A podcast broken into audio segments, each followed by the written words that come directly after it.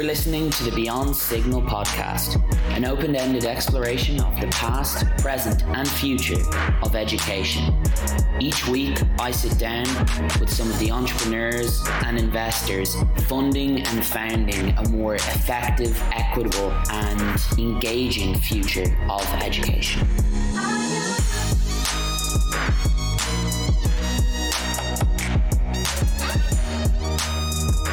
Ray, thanks so much for coming on our first episode of the Beyond Signal podcast. For listeners, we might just give maybe a, a 30 second bio, what you're all about. Awesome, Will. I thank you for having me. Hey, everybody. My name is Ray, Ray Batra. I am the CEO and founder of Shift Up, a company uh, based in Detroit, Michigan, US. And uh, we have created something called a learning gym which is a physical space and community for online students. And that's what we're going to talk about probably a lot today. And maybe before we dive into that, do you want to talk a little bit about your background and, and how you got into uh, interested in ed tech? Absolutely, I appreciate it. So, it's sort of just quickly, sort of high level. So, I've been really interested in thinking about new models of education, education reform since, since I was about 16 years old, and I'm now 26. Uh, so it's been about 10 years. And mm. uh, prior to starting the company, I worked for the Entangled Group, uh, which is a venture studio focused on higher education. They do sort of consulting and building companies and other sorts of things based out in San Francisco. And then prior to that, I worked for EdSurge, an ed tech media company, sort of like TechCrunch, but focused on the education sector. And then I've also got some experience in a, in a number of different areas, including some work for the University of Michigan's online learning team. I've done some policy work uh, for the United States Secretary of Education, Arne Duncan. I've done some substitute teaching and a teaching fellowship. Yeah, and so all those different kind of perspectives have been yeah. certainly helpful. Wow, yeah, that's certainly a, a, wealth of experience, Ray. But at present, you're working on the learning gym. And um, do you mind telling our listeners just a bit about that and what you guys do there? Essentially, the way our product sort of works, our service, is you know you could pay depending on where you live and, and sort of and different varieties it's somewhere but and, and and how what what your membership level is you're paying typically between 100 to 300 dollars a month and in return you're getting access to uh, you certainly get physical space right to come and study but you, beyond that you're also getting live tutors for the most in demand areas uh, there to help you different different nights of the week so basically you know monday you might be doing web development Tuesday you might be doing data science, Wednesday you might be doing digital marketing, and so people can come these different nights. Third is you have you know peer community, people who are studying and learning the same things that you are. Fourth, we do lots of live events, right? Typically five to 10 a month. Fifth, you get your own personal trainer, uh, somebody who's there to check in with you and uh, help you set goals and stay motivated and accountable. You also get you know educational networking social events you're also getting a roadmap which is like curated resources and projects basically to to help you and then you have lots of feedback and assessments that you can pay for if you like and finally connections to employers you know when you get to the point that if and when you want a job it certainly sounds like you've been around the block in terms of ed tech, working within universities, working as a teacher and in venture studios. How do you think your depth and breadth of experience has allowed you to pick up things and see things um, that you've incorporated into your learning gyms that other edtech founders might not have? Yeah, so many people enter the edtech space or education technology as founders, or they try to. they try yeah. to enter sort of thinking that it's a very you know similar space as who knows fintech or you know ad tech or all these other sort of technology sectors and you know there there is education has always been this sort of like black sheep in terms of different sectors mm. for people to start companies the it's education is, is an incredibly complicated sort of industry and there are a lot of angles to it a lot of that's tied because there's a lot of government involved in many cases and so, yeah, s- certainly having a sense of what are the policy uh, implications, right, and and and what are the barriers there? How does the university work? How how do administrators think? What are those sales cycles like? It's hard to boil down, honestly, into like mm. a, a quick sort of pithy thing, but but you need to have if you're trying to sell to to an audience that uh, ends up being within these these groups, you need to have a deep understanding, I think, of the magnitude of the challenges and how to walk around them. Yeah, so I was reading some of your your writing for EdSurge back in 2016. Is there anything I was wondering that you've changed your mind on since then, as you've kind of delved deeper into the, the space?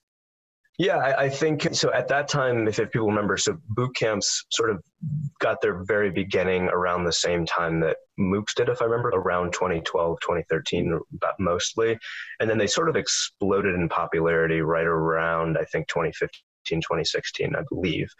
So that's when I was there. I do remember at that time, I was very bullish on boot camps. I sort of thought that like they could be the savior in some cases to you know what was the, some of the problems in higher ed.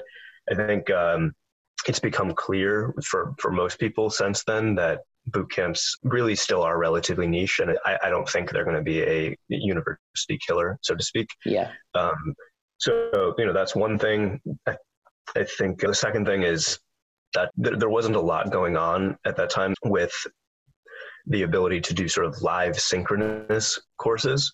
Yeah. Right. And uh, I think, uh, especially with COVID, and, and we're seeing interesting new businesses come out, and I've you know seen a, a number of different platforms that are getting built to allow for live synchronous training. That I'm really interested to to see how much success those can have. I think that live synchronous is certainly important going forward. Yeah, yeah, for sure. Um, and uh, I suppose if we go back a bit and think about the uses of the university, there's a, I'm sure you, you might have read a Clark Kerr's book. What what would you include in that definition as like the the uses of a university or the jobs to be done?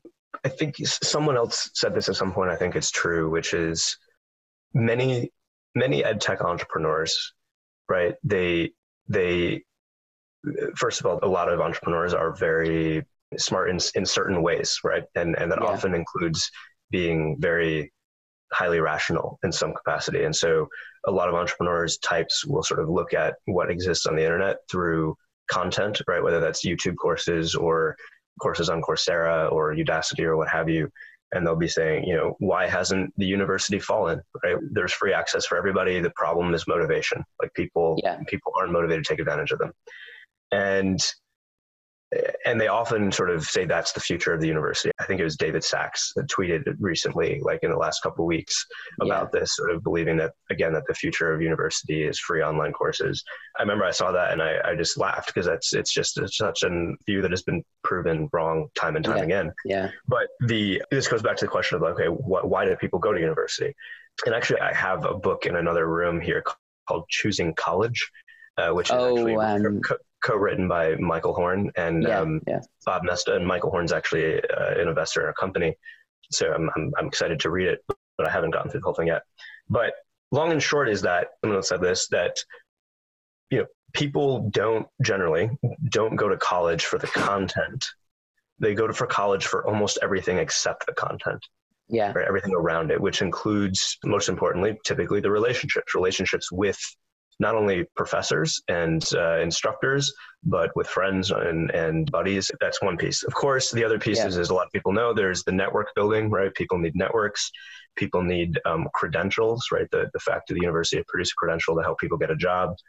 I think the learning is one is one job, mm. but it's it's it's not typically the, the primary one that people are looking for. I think it's often help me get a job, some cases it's helped me escape my current reality right? There's some people that are leaving a, a, a bad environment from their parents or their or their town or whatever. There's uh, you know help me sort of be the best version of myself. And this is oftentimes designed for adult learners who yeah. uh, maybe in their 30s or 40s and they, they they want to get that college degree yeah, right. I think you're bang on. Uh, it reminded me a lot of something Michael Stanton wrote in uh, the Harvard Business Review as well about the unbundled college degree. And I think he basically identified four components of it one being knowledge acquisition, then access to opportunities, cognitive and employable skills, and then personal transformation. So, very much along the lines of what uh, what you were saying there. There's a great line from a guy called Jim Barksdale who says that there's only two ways to make money, like bundling and unbundling. Yeah. And I was wondering, do you think that it's possible to unbundle college? Yeah, I, I, think it. I think it can be. I think it can be. I, I, think a missing piece that that that many people have not figured out is how do you unbundle that personal transformation piece? Yeah, that's really important. I actually have a friend who is his name is Grant Schroll, which by the way I think you should have on this podcast at some point. He runs a company in Washington D.C. in the U.S. called Mission Collaborative. Grant and I know each other from college when he was at University of Michigan he ran a program in the summer that helped people with that personal transformation piece. And he's basically doing that now um, in a company that targets not college students, but sort of those who are like maybe three, four years out, of college. Mm. But yes, I, I think, you know, my end goal with Shift Up and learning gyms is in the long term to create a new university system, right? I think yeah. it's it's like I've been interested in that for for some time, and I think that will require eventually, right, over the very long term, to figure out that personal transformation piece and be able to bring it in, or or to separate it, to unbundle it. Yeah. But anyway, yeah. To answer your question, I think it is possible. I, I haven't seen anybody who's figured out the, the personal transformation piece enough. And it's not just even providing the right solution. I'm sure there are many programs out there that help people personally transform. It's about how do we provide these these different pieces in a coherent way that makes sense as a business both from a financial perspective and to the end user i think most likely what it's going to look like is something or someone that can you know target those young people again who might be 17 or 18 and i would say almost like a gap year right starting out with some some program that can help one sort of reflect and figure out what they want to do, who they want to be. And probably some sort of like looping right in and out between do some of that reflection personal transformation and then learn some skills and then maybe do some project based stuff and then learn some skills and then kind of uh, continue to continue and eventually get work experience and then you kind of feed seamlessly into the workforce and then mm-hmm. once you're in the workforce you probably come back and come to a learning gym from time and time again until yeah. you continue through your life, I guess. What who do you think is is doing it well? I know there are a number of alternatives out there, like Praxis and Minerva is doing something different as well. Who do you think is doing a good job at the moment? With college alternatives in general, I'm really impressed uh, with with Make School.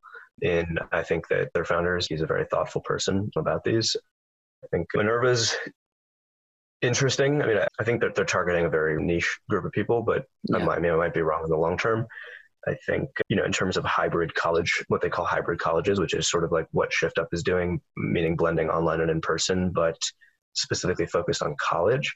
There's probably maybe one to two dozen right now that are that are well known, and there's probably a lot of others out there that are not. But there's one in Texas called Peloton. I just got off the phone yesterday, or a couple days ago, with a nonprofit called Duet, D U E T, in Boston.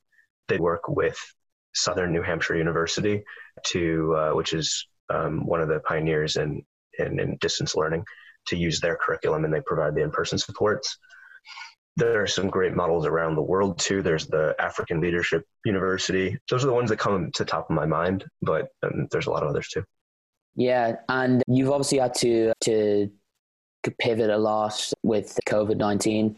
And how have you gone about making that transition? So I think when COVID happened, there was absolutely a big question mark as to how critical is this in person component? Is this going to destroy our business or not? The good news was um, it's only one of many value propositions. The in person physical you know is is clearly one and arguably more than one but there's plenty of others so we transitioned to online to using zoom and you know people can still get live coaching they still get roadmaps they still get employer connections they still get live stream events so a lot of the value is still there and we were able to augment that value with a few new pieces as well uh, so long story short is it's actually it's not hurt our business we've been able to to grow and I do see coming back out of COVID, like certainly we'll have the in person piece again, uh, but we will have online memberships as well, and that's been an interesting natural experiment. Experiment.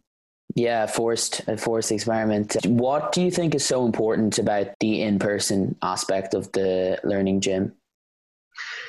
It really comes down to who we're serving, right? When I think about all, all the population of people who need to learn or have the same desire to ultimately get a job or to gain a skill for X or Y reason. I think there's a spectrum that you could say out of 100 people, perhaps five or less than five would thrive using existing asynchronous free online courses, right, from Coursera or Udacity or what have you.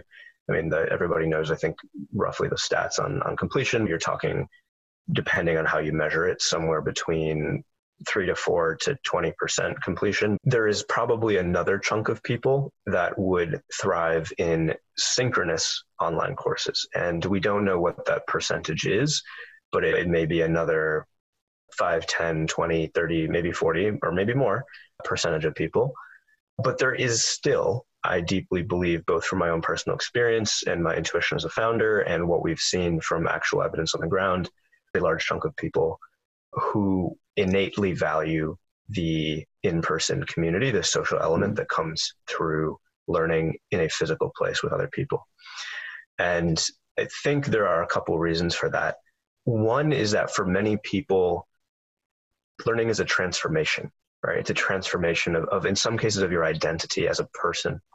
And transformation is a uniquely sort of human, uh, fully yeah. human experience. And that is something that for most people is best experienced when you are with other humans, other other mentors who are there in person, when you can process what you're doing with others and your identity as a human is changing and so to do that in person is sort of almost more natural and just a better experience so that's kind of one yeah. piece i think secondly is you go back to those jobs to be done right like what is what why are people coming here i think it's it's it's almost like the the dirty little secret is for a lot of people, we advertise and and are promoting the ability to gain valuable marketable skills that can you know pay the bills. Yeah. Uh, in some cases, and that draws people in for good reasons. But the reality is that a lot of people have other problems in their lives that they might be lonely in other ways. They might you know crave connection in other ways, and this is not everybody. A large chunk of people get value from making new friends and they didn't realize that they wanted to pay for that but then they're like oh wait a second this is actually a new valuable community in my life that also happens to give me economic skills mm. and that's really cool so I, I, could imagine down the road that shift up as a learning gym could be much more right like we could yeah. be it could be a, a social club that has people that want to cook together that want to run together that want to you know, work on improving their lives financially together. Like that's really cool. You could think of learning as almost the gateway drug to helping people to really actualize their potential and move up in the world. It's, it's kind of just the tip of the iceberg, if that makes sense. Mm.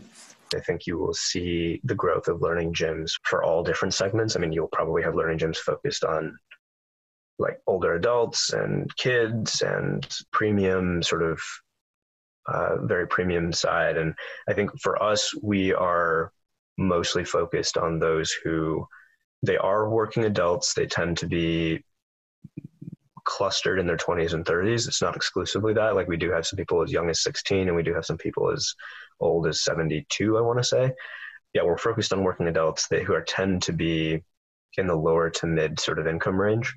So they tend to be employed, but they're often in, let's say, service or retail, or in some cases on the earlier rungs of professional side. But they're sort of commonly bound by, you know, aspiration to, to move up in their in their lives economically and in other ways too. I mean, this is so often in startups is you can start with one thing and then you can branch out down the road, right? Mm-hmm. I think uh, that's an area that we're starting with, and eventually, I think we can serve a lot more too. Yeah, we've covered a lot of ground. I was thinking we might jump into a, a quick fire round. How does that sound? Sounds okay. yeah. So we'll do a little game. Ray, if you were the president of Harvard, what would you change there? Wow, I would. I feel deeply care a lot about access, right? I think uh, yeah boosting financial aid. I think, you know, obviously you need an endowment, but I think, yeah, I would say, you know, boost access to something like Harvard. I would also say I would want to deeply understand why keep it as exclusive as it is. Like why, like if there's, you know, they, they say that they have five or 10 times as many people that are qualified to get in that they can't, that they can't accept.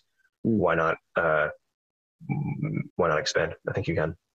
Yeah. Um, Well, there's obviously the common the common argument that it's uh, not the the education they're selling, the prestige. You know, if they truly are having 10 times as many applicants that get in or whatever the number is, then yes, I understand that prestige sort of to some extent comes from inherently from exclusivity. But on the flip side, there's also a component of the prestige ultimately that comes down to the quality of the people that they're graduating, mm. right? So, so if they could graduate with the same quality type of person, so anyway, that's a long discussion. and so, CEO of Lambda School, what would you do there? I know the CEO of Lambda School, so yeah, it's great. So he he recently, relatively recently, maybe I don't know, six months ago or so, made an announcement that he was offering mental health services to his students. I think that was fantastic. I actually tweeted at him and he responded and in a, in a good way about down the road. I would love to expand that beyond mental health, also do financial literacy, also do physical fitness. I think the income share agreements, one of the beautiful things about them is that they unlock, which is, by the way, for those who don't know, right, income share agreements are basically financial mechanisms that the students don't have to pay anything up front. They only pay if and when they get a job, they give a share of their income back. That that could unlock a lot of premium services at you know no upfront cost and minimal risk. Mm. Uh, ultimately, I would love to have something like Lambda School or us or whatever with the ability to give people not just technical education, but really wrap around services, everything they could possibly need to get from point A to point B in, let's say, six months, and like your own personal SWAT team basically yeah. of different advisors. That would be fantastic. You're uplifting a person and then you're just taking a, a small chunk of the upside. Yeah, it's a it's a powerful idea for sure. Um, and finally, what's something that you believe about education or ed tech that most people would disagree with you on? So when we began this journey, right, was sort of at the very beginning. It was a couple years ago. I think the landscape was probably different then. I think people, a lot of people in education technology understand the need for uh, blended sort of education models, part online, part in person, but still the vast majority of sort of entrepreneurs and investors, it's a crazy thing to wrap their, their minds around. I think a couple of things people disagree with me is I think universities will be here for a very long time. A lot of entrepreneurs, you know, don't, you know, so that's sort of thing one. I think that universities are actually in many ways a lot more innovative than people give them credit for. And yes, I believe the future of education is not purely online. I think there is uh, there is a fundamental piece to the core job why people do go to education that that you're not able to to uh, replicate online. Perfect. Thanks, Ray. I think that's a, a perfect place for us to wrap this up. So, universities will be around for a while yet, and education is not going to be solely online in the future to be a blended uh, model if it's going to be effective. Very interesting Ray, and thanks so much for coming on. Awesome, Will. I thank you for having me.